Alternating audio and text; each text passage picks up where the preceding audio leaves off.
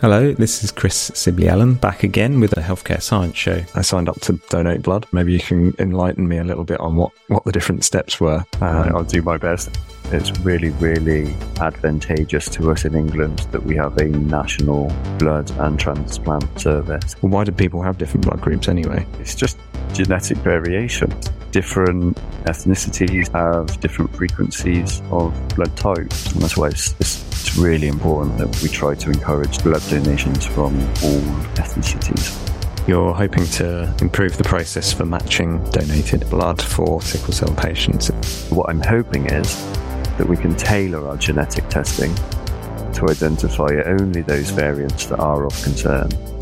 Blood's very complex. There's just so much to know and understand and learn about blood, and it, it became a real passion of mine.